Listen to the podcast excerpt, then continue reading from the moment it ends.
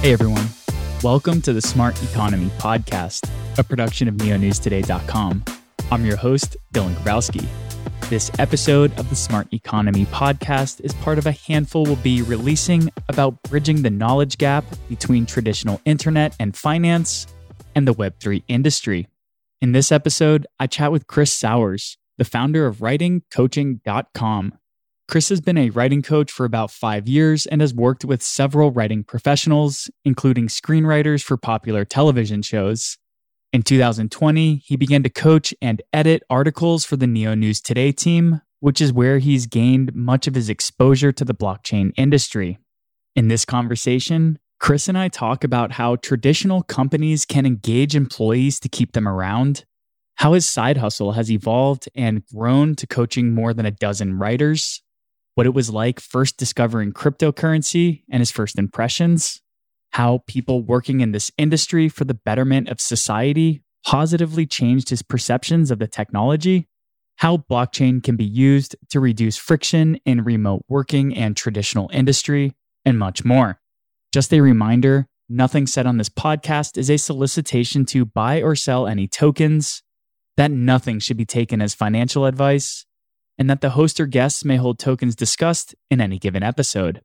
With that said, I really enjoyed chatting with Chris, and I hope you enjoy the conversation too. Hey guys, welcome to the Smart Economy Podcast. Today I'm joined by Chris Sowers, the founder of writingcoaching.com. How are you doing today, Chris? I'm doing great, Dylan. Thanks. How are you? I'm awesome. I think we should probably just get this little bit out of the way. You have been the writing and editing coach for me and the rest of the Neo News Today team for a couple of years now. So there's a bit of a prior relationship there. Yes, there is. When did you start working with us? It's been a while. I think, yeah, I was thinking about that the other day. I think it has been right around two years. Awesome. And just to kind of paint the picture, were you in the blockchain space at all before you started writing or editing our writing work? No, not at all. No, you guys were my uh, welcome into this wonderful world. Awesome. So I think to kind of paint context, maybe we can just talk very briefly, high level, about what your primary day job is, and then also talk about how the writing gig is your side hustle. Yeah. I live in the, the Midwestern part of the United States, and I uh, am an engineering manager at a, a, pretty large industrial manufacturing company uh, headquartered here in the Midwest. I've worked there for about 20 years, and yeah, that's that's really it. There's there's not a whole lot uh, exciting there. I I am an engineer, a mechanical engineer by education. How I got into to coaching kind of stems from that. I was in a position a few years ago at my day job where I was doing a lot of leadership coaching, uh, and I really loved it. Another opportunity came around, and I took it.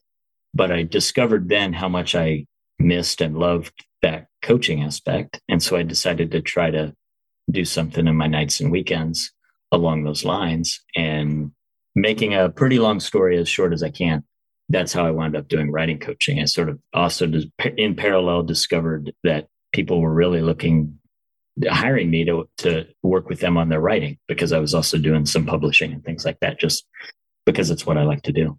So a few years later, here we are.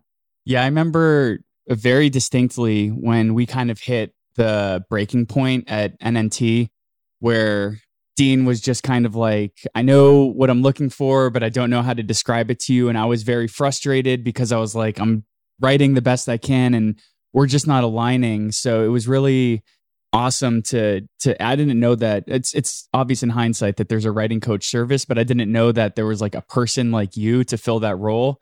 So it was kind of interesting from my own perspective to kind of like start working with you because it saved my sanity and probably the rest of the team as well. Before we kind of like go into the creative side, something that I think is really interesting is that you have been with your company now for almost 21 years. And in this day and age, that's a complete rarity. My father's generation and my dad's dad's generation, they would find a job and they would stick there for their whole career. And today, especially with millennials, and I don't even know what Gen z's like anymore, you know, the average career track for a millennial, at least this is what they told us when I was in college, was you'll spend five years working on like an industry and then you'll jump ship to a new one and spend another five years there. So, the modern day and age, especially as technology becomes more and more prevalent in our lives and we don't have to work in the same geographic location anymore, it's just so rare to run into somebody like you. And this job you've had was your first job out of grad school and you've been with them the entire time? It is it is where I've been for that long. Yeah, it's it's hard for me to believe too, to be honest. So maybe just doing a little bit of introspection. What is it that has kept you in with this one company for 21 years, and why do you think that this isn't the norm anymore? Yeah, th- those are really good questions. The easier one is probably why have why have I stuck around for so long? And quite frankly, you know, I, I don't want to share too much about the company or, or, or too much inside baseball with with what they're about. But but where i work you really can kind of do what you described without leaving the company. It's a really flexible environment. The company's leadership at least the leaders that i've had along the way have always been very invested in employee development. And if you're not happy with what you're doing you can change. And they've done a really good job of realizing that if they don't allow us that kind of flexibility as employees we're going to find it elsewhere. So that's probably, you know, every few years when I kind of get an itch to do something a little different, I've been able to do it and stay within the company. Things are definitely different now. A good portion of even our engineering workforce is now on a hybrid or remote kind of working arrangement. And so we're facing struggles along those lines of now you really can, even if you live in the middle of the Midwestern US, you can work for a company on the coast. Whereas maybe a few years ago, you couldn't do that as much as you can now. That's having, obviously, you know, you could, you could spend days reading everything that's been published on this topic, but it really is, I'm, I'm seeing how it affects us uh, as a company. Your bigger question around why, why have things changed? And, you know, my parents and grandparents were much the same. They worked for the same company for a long time. I think I don't know. at least in my situation with my own father, I saw him work for a grocery store. He worked for the grocery store in the town that I grew up in for 25 years. And then he lost his job.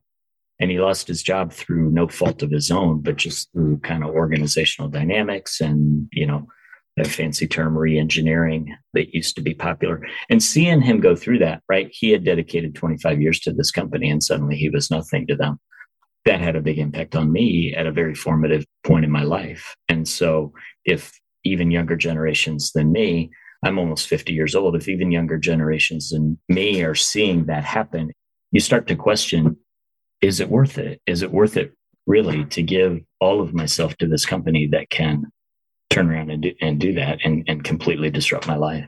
It's a good point. And I think a lot of people just aren't willing to, to make that sacrifice anymore. Well, it sounds like you kind of got lucky with your company because they prioritized engaging the employees and keeping you guys around. So it's kind of cool that you got to jump ship. I myself get the itch to do something new all the time. After college, I was a fundraiser and then I wanted to go into planning. And then I got sick of urban planning and now I'm writing about fake internet money for a living. and I also just didn't recognize that there were any companies or enterprises that kind of fostered this sort of internal growth. And I think that maybe there's like a nugget of truth or a nugget of gold for companies as we move forward, especially in this rapidly remote working world that we live in. So, thanks for kind of sharing a little bit about that. Now, I can't imagine that mechanical engineering is necessarily your passion.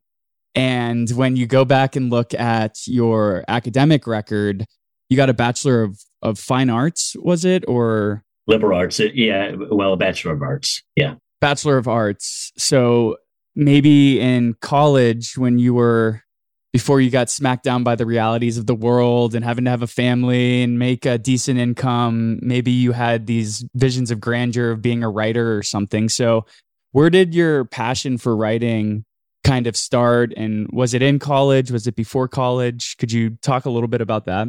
Yeah, I think it, it was it was well before college. You know, as as early as I was able to write, I would work on stories or it's just something that I've always liked to do. I've always I've always loved to read. I've always yeah enjoyed writing, and I was I was generally pretty good at it. I remember getting feedback in grade school, you know, from teachers, and and it, you know a couple instances where something I I wrote was.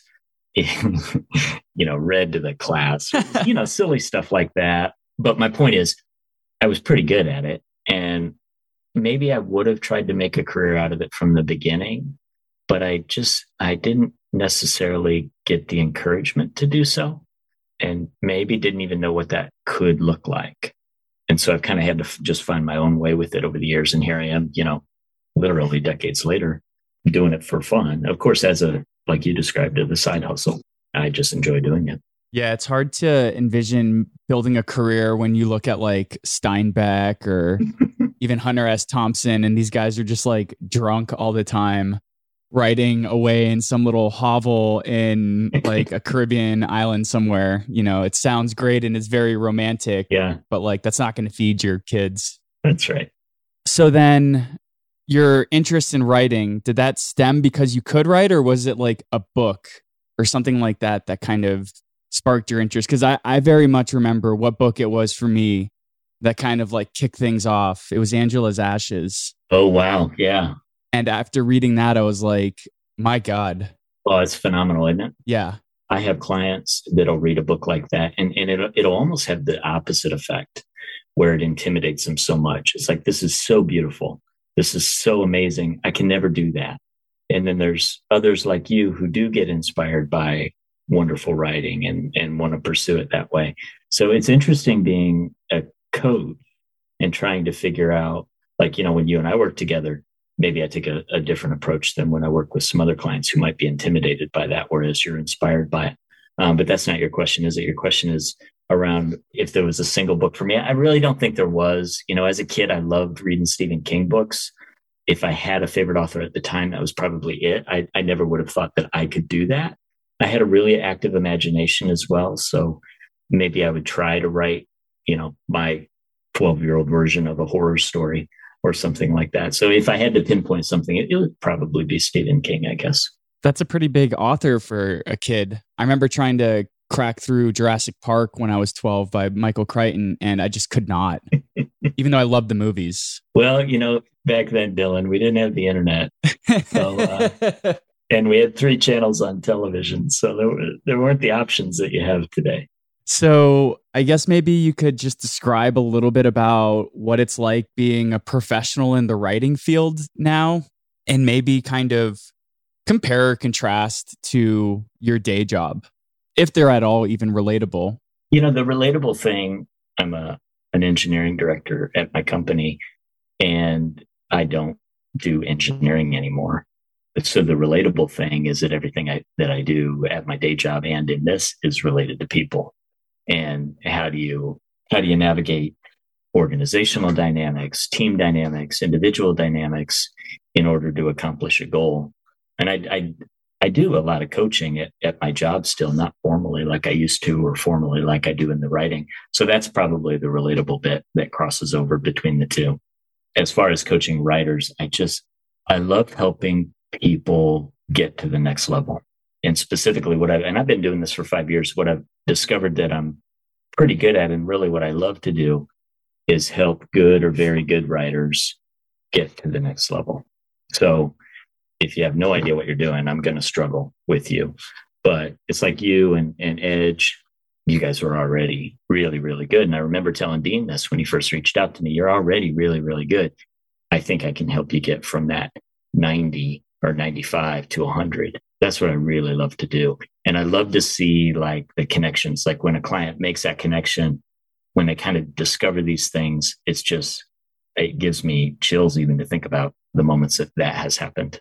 Yeah, I go back and look at some of the articles I wrote in 2018, 19, 2020, and I'm like, who the hell wrote this? After years of working with you, that next level for me has just kind of been catching things as I'm writing them or, or while I'm editing my first draft, I can kind of envision, you know, what would what would Chris say? Maybe maybe I can beat him to the punch. And so it's kind of ingrained these new like checklists that I have internally which is really gratifying because when I went to grad school for planning, my goal wasn't to come out and be like the world's best planner. I literally wanted to become a better writer. Like that was what my big goal was was how can I start writing papers to describe like my conceptualizations of how cities should be designed or how transportation networks should be built in the US to help decrease congestion and improve quality of life for people who don't even care to take a bus or or take the train. So it's been really awesome to kind of like go from that 90% to 99%. Of course, I don't feel like I'm a great writer, so uh, I feel like maybe that's a bit of humility that maybe is necessary to continue progressing. So I think you are, and it's good that you don't. I'll just say that because then you're always you're always wanting to improve. So, and that's kind of what I've discovered, and that's another parallel I think to my engineering work too. Is the best engineers don't think they're the best. What makes them so great is that they're starting to realize everything that they don't know, and the more they know, the more they realize there's more they don't know. And that is what I think is true expertise. Cool. So can you share just um I understand that your clients maybe it's not like a like a lawyer client relationship where there's privilege of of not sharing, you know, insider information, but can you just share some broad overviews of the types of clients you have because as we mentioned earlier in this podcast, we're one of your clients, but like you hadn't heard of blockchain until you started coaching us. So I can only imagine you have some really interesting clients working in maybe weird and unique places in this world. Yeah, I don't I don't know if there's too many weird or unique. I'll tell you most of the clients that I work with are I wouldn't say there's anything weird or unique about them. They just they're at a point in their life where they want to get their thoughts onto the screen or onto paper and for whatever reason they've they've discovered that they could use some support in doing that so it's a lot of people that want to start a blog just to kind of express their thoughts right and put their thoughts out there into the world that's what i work with a lot i also i've been surprised maybe if there's been one surprise it's the number of professional writers who reach out for coaching because i thought when i first started doing this i thought and like I said, I didn't set out to be a writing coach. People started hiring me as a coach to work with them on their writing. One day I woke up and realized I have a dozen writing clients. I guess that means I'm a writing coach. So that's what I started focusing on. But when they did first start hiring me, it was the bloggers. They want to start a blog or they, they just need some support along those lines. And what's been surprising since I flipped everything over and am solely focusing on coaching writers now is the number of professional writers that'll reach out for this kind of support. And it's really around accountability. They know how to write. They don't need me helping them improve their writing. I've worked with writers, for example, I, I, without sharing too much, I've worked with writers who have, well, one writer who has worked on the Stranger Things series on Netflix. Cool. And when he disclosed that to me, I'd been working with him already for a while and, and he shared that with me. And he needed accountability. So he knew what he needed to work on. He's a great writer, obviously. Look what he's done with his career. He needed somebody to remind him to do his writing every day, right? And to be there as kind of that. Because when you're a writer, it's sort of what you miss. You you don't have when you're, you know, you're a freelance writer or whatever. You don't have a boss looking over your shoulder like in many jobs, telling you what to do and checking your work every day. And you know, some people need that. And credit to them, even the professionals who who realize that and say, "Yeah, I've got this deadline. I've got to have this whatever turned in in three months." but I know left to my own devices, I'll wait until day, you know, two months, 29 days before I think about it. So I need a coach to, to hold me accountable. So yeah, I, I kind of got a, a little off track there, but everything from I want to start a blog to I sold this movie script and now I got to actually write it. Like I sold this idea and now I got to write it. You know what I mean? And everything in between. So it's, it's really cool and pretty humbling and a little bit of imposter syndrome will set in now and then. And then I, I remind myself, now there's a reason they hired you. It's okay. You're allowed to coach them. I totally understand what it's like having imposter syndrome. I'm constantly feeling like I'm the dumbest person at the table, which is where I want to be in the blockchain space because there's just so many more intelligent developers, designers, architects, things of this nature. And it's really funny that you brought that specific example up, I, I'm rewatching Seinfeld right now. And in season three, George and Jerry, they get hired to put a pilot script together for NBC. And for like three or four episodes, it's just them continuously delaying the actual work. Like they'll sit down to work and then they'll pick up the phone to call Elaine or turn on the TV. So they never actually get the work done. And then, of course, that's part of the show, kind of dealing with, you know, their own trouble that they put themselves into. But that's also something that I kind of wanted to pull a thread on. Myself having, I, I wouldn't call myself a creative because I'm not like writing stories or putting together scripts, but like writing and putting together podcast episodes. It's it's more on the creative side rather than like the have a boss over your shoulder side. Yeah. Uh, so I myself feel there are times when I'm just not inspired. I just don't have that juice flowing through me. And as a quote unquote professional, I need to force my way through that. What's it like for you? Because there's a little bit, just like me, it's half and half. You're not having to put these concepts onto paper and build this whole world that you need to tell a story about, but you do need to step into that creative realm to edit somebody's work. So, as a writing coach, do you find that sometimes you have writer's block yourself and you just can't edit or you feel like you can't edit. And so, what's that like being a, a, professional writing coach and pushing through that? And maybe what are some tips or tricks you've picked up over the years? Yeah, I love this topic. And just about every writing client that I've worked with over the years faces this to some degree, this very thing that you're bringing up. And actually, I would, if, if anybody listening, there's a fantastic book on this subject called The War of Art by Steven Pressfield it's just fantastic. And it, it's all about this very topic. And, and Pressfield calls it the resistance. When you sit down to do, and I think it would apply to anything creative. When you sit down to do it, there's this creative resistance there. Uh, and it's exactly what you're talking about. And the whole book is really about how to, how to work through the resistance. And, you know, there's, there's little tips and tricks that you can try. Really, it comes down to what you said, which is sometimes you just got to tell yourself you got to do the work you know, at my day job, I can't wake up in the morning and say, you know, I'm just not feeling it today. I mean, I could, I guess, but I don't, right? You show up and you put in the work, regardless of your level of motivation. You know, I, I'm just not feeling inspired to engineer today, or I'm just, I'm just not feeling motivated to do this, but you do it anyway. And, and Pressfield really recommends taking that same approach to your creative work is don't wait for the muse to visit you because the muse shows up when they want to, not when you need to do the work. When the muse does visit you, that's fantastic. You know, we, we might call that flow or something like that. Um, but it's not always gonna gonna happen. And by the way, a way to get the muse to show up is to do the work. And if you just sit down and start doing the work, lots of times inspiration comes from doing the work, not the other way around. And so that's what I work a lot with clients on is just you don't have to write the whole novel today. Write a sentence. Just write a paragraph. Go write a paragraph right now in 30 minutes and check back in with me and tell me it's done. And lots of times I'll hear from them three hours later saying, Hey, I did the paragraph and it just, it turned into seven pages because that's the kind of thing that happens. So, so that would be a, a tip there is to just do it. Don't wait for the muse. Just do it. I've also worked a lot with clients on kind of paying attention to their creative energy levels. I can't write in the afternoon. Yeah, I just cannot.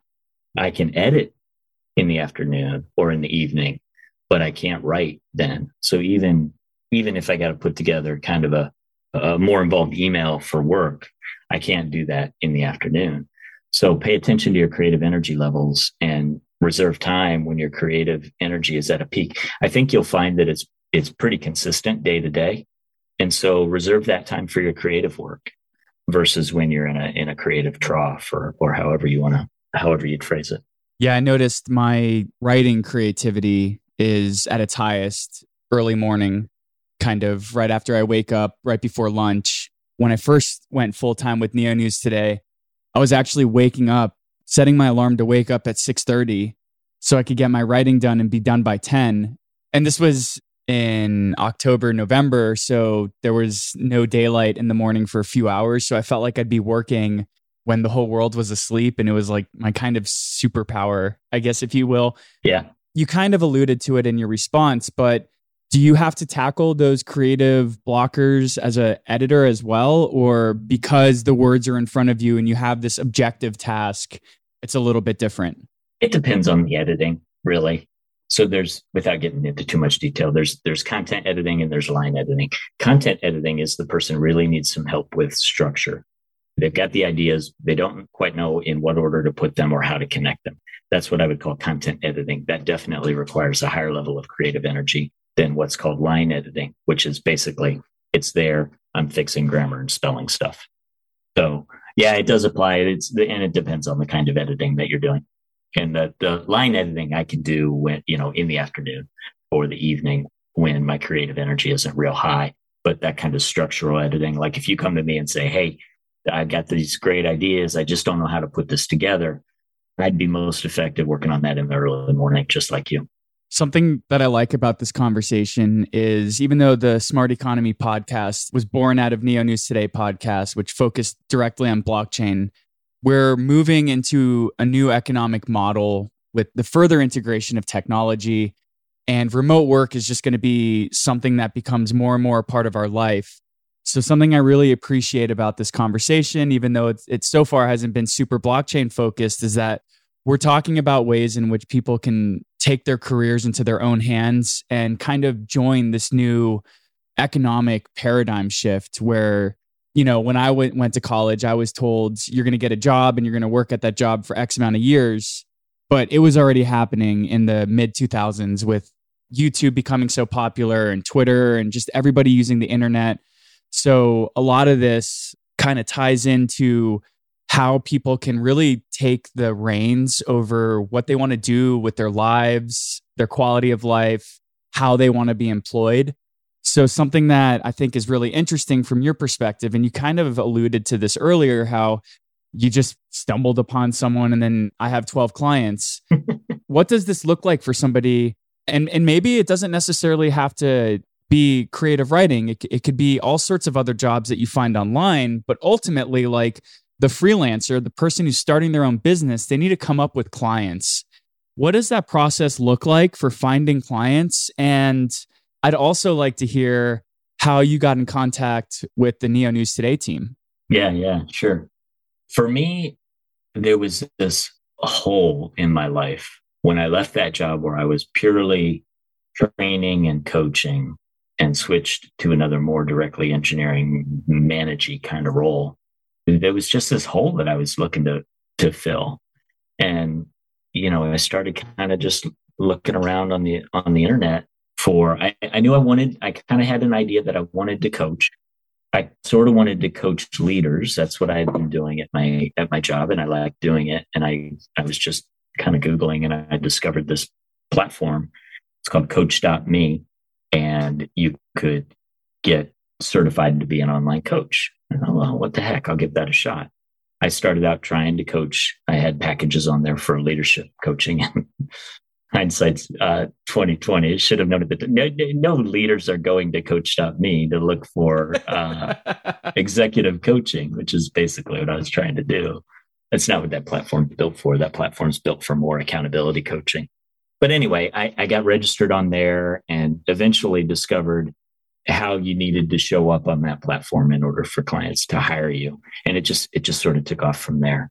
So there was really no magic to it. I mean i just kind of did some research found that platform and decided to give it a shot. And it's it's turned into what it's turned into today. And actually that's how dean found me was through that platform. I had switched everything over. That was after i had kind of realized oh wow look at this. I'm a writing coach. 12 of my 14 clients are writers so I had switched everything over on that platform and and Dean had just gotten on the platform and found me. And I remember having a call with him, being completely intimidated because I knew nothing about blockchain. Uh, it was very mysterious to me, very intimidating. And I didn't think I could do what Dean needed me to do. But the, the more we talked, you know, I, I read some articles and kind of got into what you guys are doing a little bit. And said, yeah, let's let's see how it works. Not really sure where it would lead to.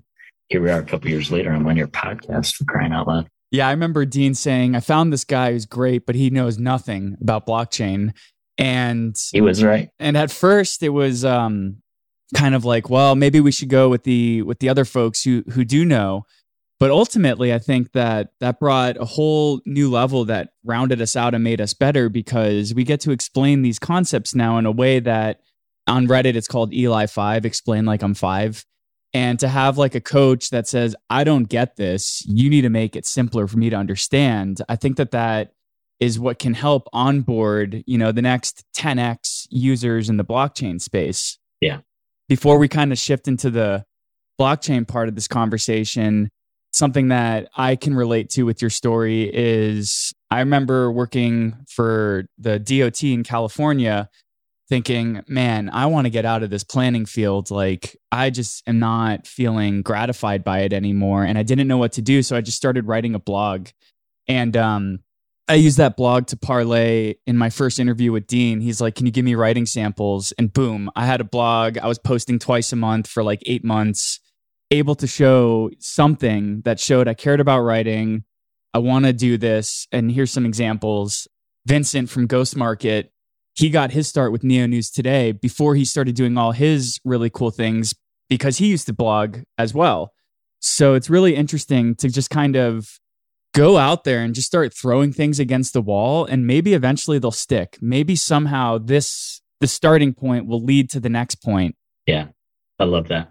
Which is a piece of advice that you know i want to share with others because just doing just starting to do and this kind of ties into the writing you were just talking about just doing can really parlay into something really interesting that you'll never know how to get there unless you just start yeah, I love that advice. And and you don't know, you know, there's all of this magic happening behind the curtain that you, you have no idea who's reading what you're putting out there, or it doesn't have to be writing. What, whatever you're doing, just because you do it because you love to do it, you have no idea what kind of connections are being made behind that curtain that could lead to something someday. And there's some stuff in here about manifestation and all of that that you know we can get as uh, as out there as we want to. But I really believe that you know, just by putting stuff out there, there's this, I just refer to it as the magic behind the curtain that can start to happen and lead to things.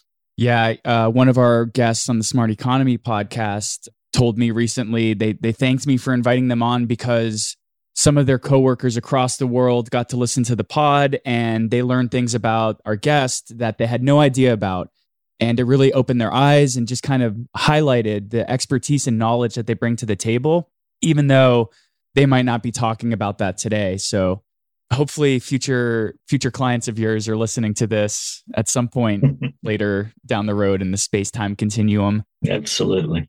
So we touched upon this in the little uh, conversation we were just having. You had zero idea about blockchain before you came in to be our writing coach.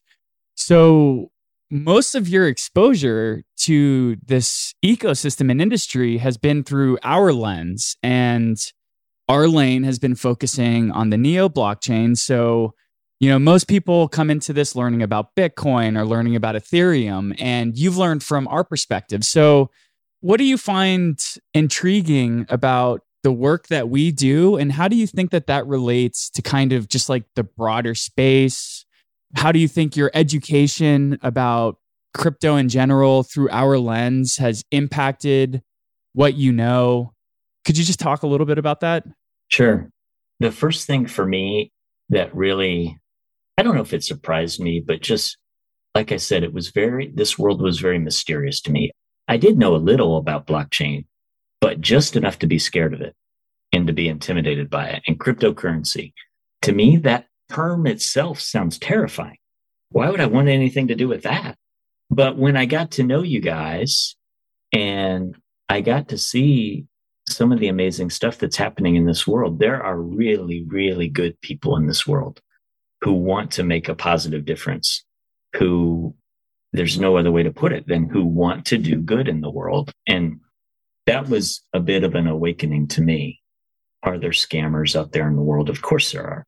But at its core, the people that are involved in, at least in my experience through you guys, in blockchain and cryptocurrency are genuinely good people who want to make a positive difference and make the world a better place. And that sounds hokey, but I really think it's true. That's been a real awakening for me.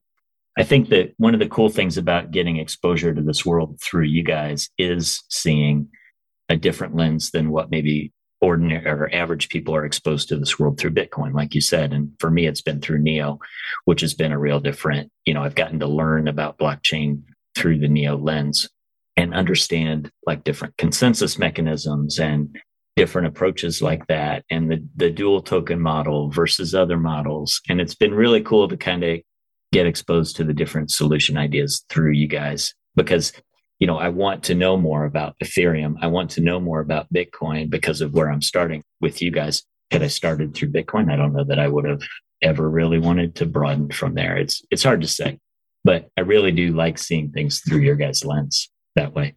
Do you remember the first time you heard about Bitcoin or Ethereum? Like, how far back was it? For me personally, I remember I was in grad school and Bitcoin had just dropped from like 700 to 300 dollars. And i was like that's a scam.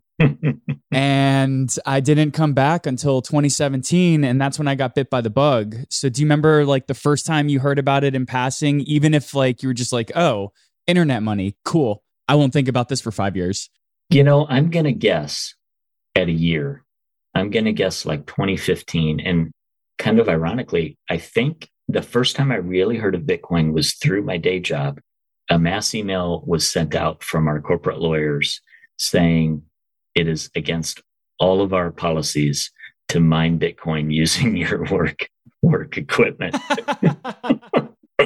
Which of course then everybody's like, ooh, we can use our work equipment to mine Bitcoin. Honestly, that was probably the first I really heard. And I'm like, what does that even mean? I don't know what it means to mine. I mean, I know what it means to mine in the earth. I don't know what it means to mine Bitcoin. I'm going to guess that was around 2015. Interesting. And then it was just like after that, ignore it. Pretty much. I mean, I might have done a little bit of research just to try to understand what is this? What does this even mean? But yeah, I didn't didn't pay a whole lot more attention to it than that. Yeah, it's really funny. My uncle was telling me when he was in when he was in elementary and middle school, uh, the DARE program, which if you're not in North America, DARE was a program to help keep kids from getting involved in drugs. And he told me when he was when he went, first went through the DARE program, they just gave him a piece of paper and they said, "Don't try these things at home; they will get you high." and so, of course, he was immediately interested. So that's here's my checklist. yeah, so that's kind of the perspective. I that just kind of like rang when your company said, uh, "Don't mind Bitcoin. You're going to make Bitcoin off of this using our our company computers." And so, to me, it just seems like maybe a few people kind of orange pilled themselves after reading that, like, "Oh, I'm not allowed to do this. Don't tell me what to do." Watch me. I bet I can get away with it. Yeah. so in the years since, you're in a quote unquote traditional engineering field and you guys are nowhere near the cryptocurrency space. Are there any conversations around the water cooler about like what Bitcoin is? What do your coworkers talk about if they talk about this space at all? Yeah, there there actually are. It's interesting. I, not everybody, certainly not even a majority, but for example, there's there's someone on my team who mines Bitcoin in his garage. And he and I'll kind of talk about that world and things like that. The NFT craze recently, he and I would talk about that. And so it is, it is kind of, it's a good way to phrase it, water cooler ish kind of discussion uh, that does happen, but it's not everybody. There are still plenty of people that have no idea what blockchain or cryptocurrency even is. Before I went full time with Neo News today, I was writing on the side and I was that crazy guy at the water cooler at your office talking about putting money into Bitcoin, uh, consensus mechanisms. And the majority of the people just kind of like, they had the look that just says like they're patting you on the head and like, oh, okay. I hope you do okay with that. And and have you noticed these conversations kind of increasing over the years or are people feeling more emboldened to talk about it or are they just becoming more interested in general? I think just like just like the rest of of society really, you know, there's TV commercials now for cryptocurrency, right? There, there, or that world at least. So yeah, just like the rest of society, it, it's becoming more talked about.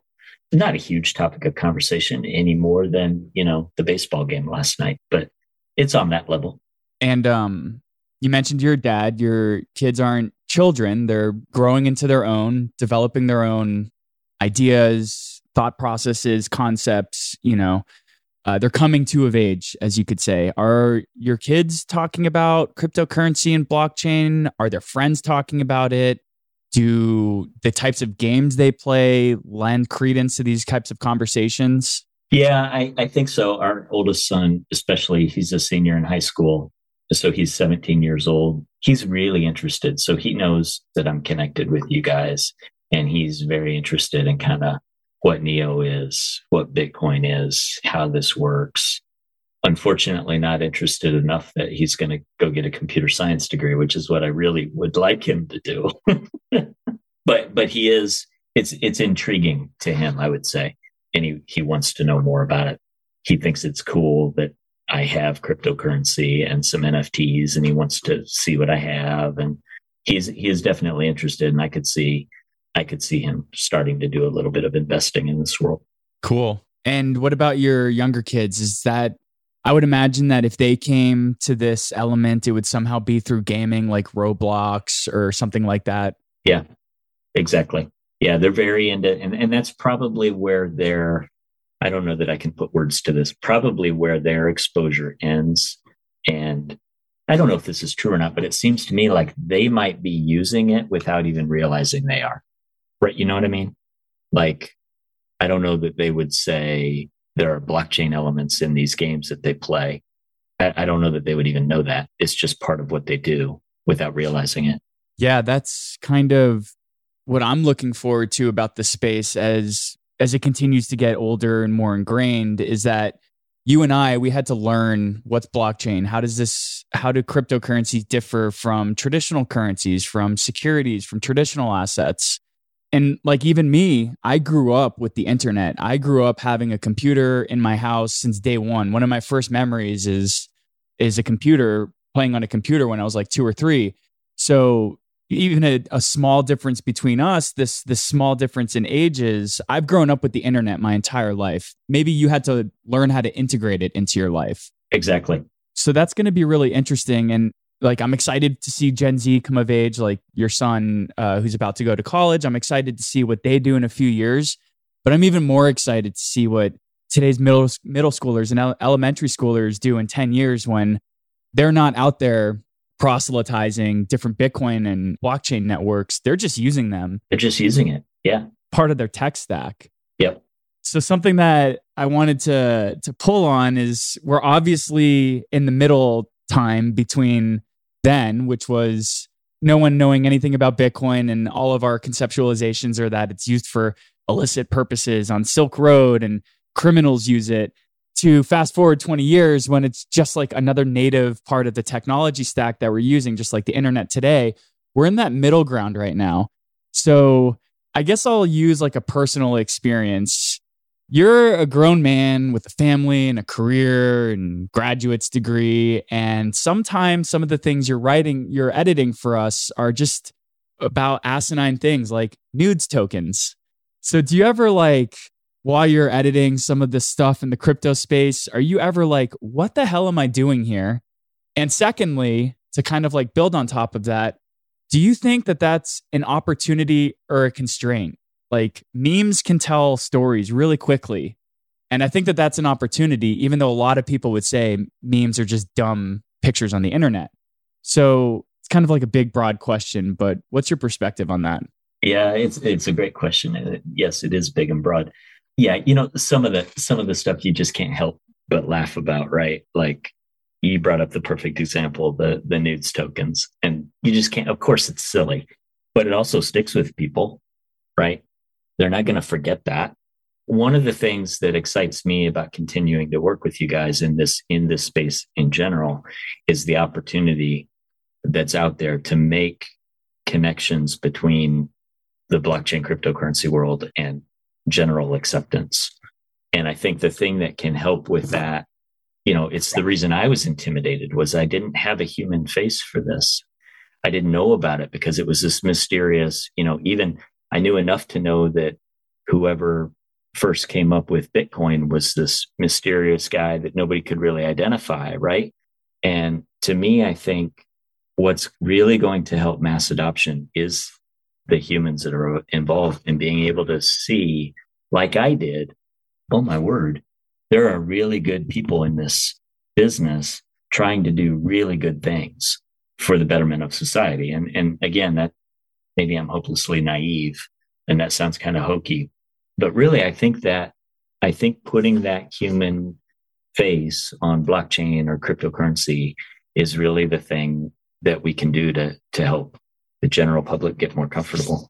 So now you've been exposed to crypto and blockchain for 2 years. You've gone from not knowing anything to having maybe your own opinions, insights, just based off of what you've learned through editing our work, maybe through your own research. So I'm curious to hear from your perspective two things. How do you think blockchain and cryptocurrency can be integrated into your day job to improve processes? And how do you think it can be incorporated into your side hustle to improve processes? Oh man, good question. There's in the in the writing world and the freelancing world, there's I see opportunity there with, you know, deliver you hire somebody to do a creative job. How do you pay them? How do you set up a contract so that they're paid for milestone delivery and things like that? Of course, you can do that without blockchain, but but blockchain just removes a, a, a friction, right? Can remove friction from those kinds of things. In in the real world of my day job, I think the the most striking example of where blockchain can help is with supply chain. And the last couple of years have had supply chain constraints all over the world at times have brought us to our knees have brought other companies to their knees. You know the, the whole automotive industry here in the us has not recovered. Car lots are 10% full even today. So i think there's just tremendous opportunity there to again not i don't think reinvent anything but just remove friction. Interesting. So with two years under your belt editing for us you know, you might not feel like it, but in an industry that's only 14 years old, you're somewhat of an expert now, which ties back into this imposter feeling you were talking about earlier that I continue to feel day in and day out, even after covering this space full time for four and a half years.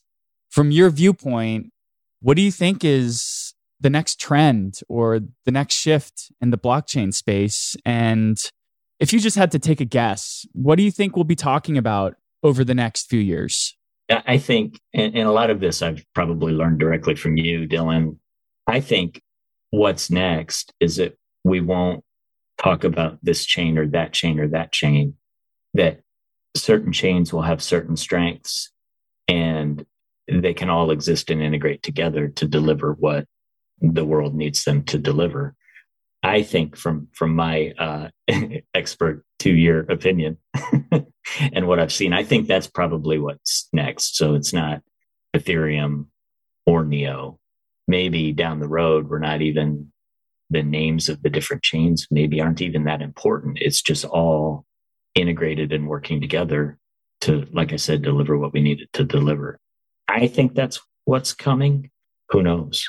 Yeah, I mean, you're speaking my language. I think interoperability is only going to become more and more important as time goes on, and there's not going to be one chain to rule them all.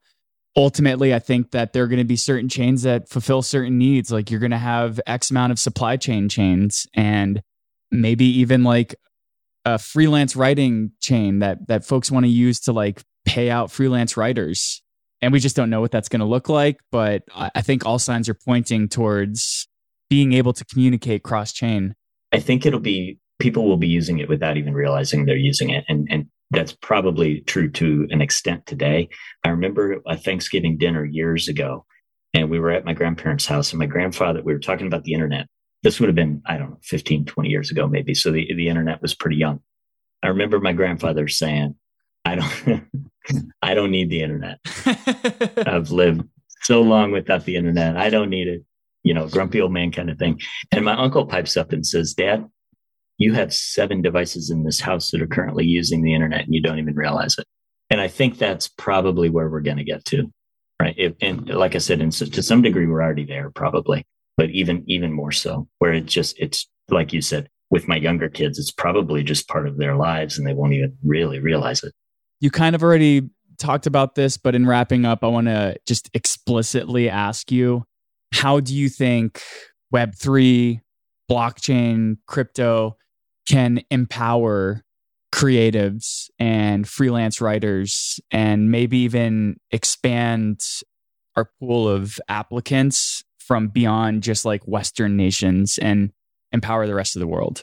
Oh yeah, the, the, the connectivity is just staggering. The ability to do exactly what you just said, and and it plays in with everything else that's going on in the workforce right now around remote work and all of those things. It, they're all fitting together to drive that even more. Blockchain plays into it, cryptocurrency plays into it, right? We don't need dollars or euros or, or whatever it may be. And it, it just all fits together to be driving things more and more that way, more integration, more seamless global integration is the only word I can come up with. But but that's only gonna gonna increase and continue to drive things that way. Well, Chris, thank you so much for your time today. It was awesome to pick your brain. You listen to every one of these episodes and provide feedback. So it was awesome to have you on the other side of the mic.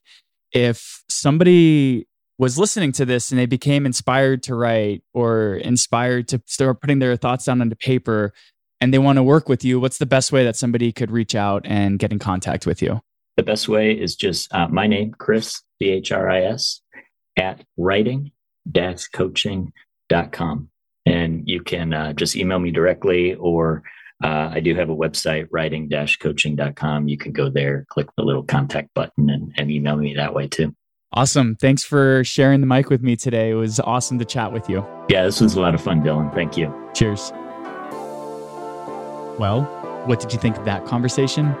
I thought it was really interesting to learn more about Chris's awakening to the positive benefits that blockchain and crypto can offer, which was because he'd recognized the efforts of good people working in this space.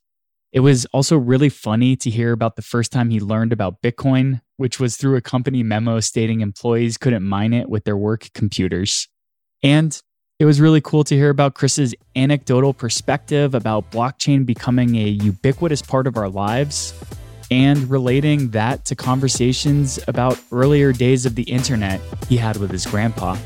On that note, I want to thank you so much for taking the time to listen to the Smart Economy podcast. If you liked what you heard and want to support the show, please keep Neo News Today in mind when voting for your Neo Council representative as part of Neo's governance process. We appreciate you and look forward to catching you next time.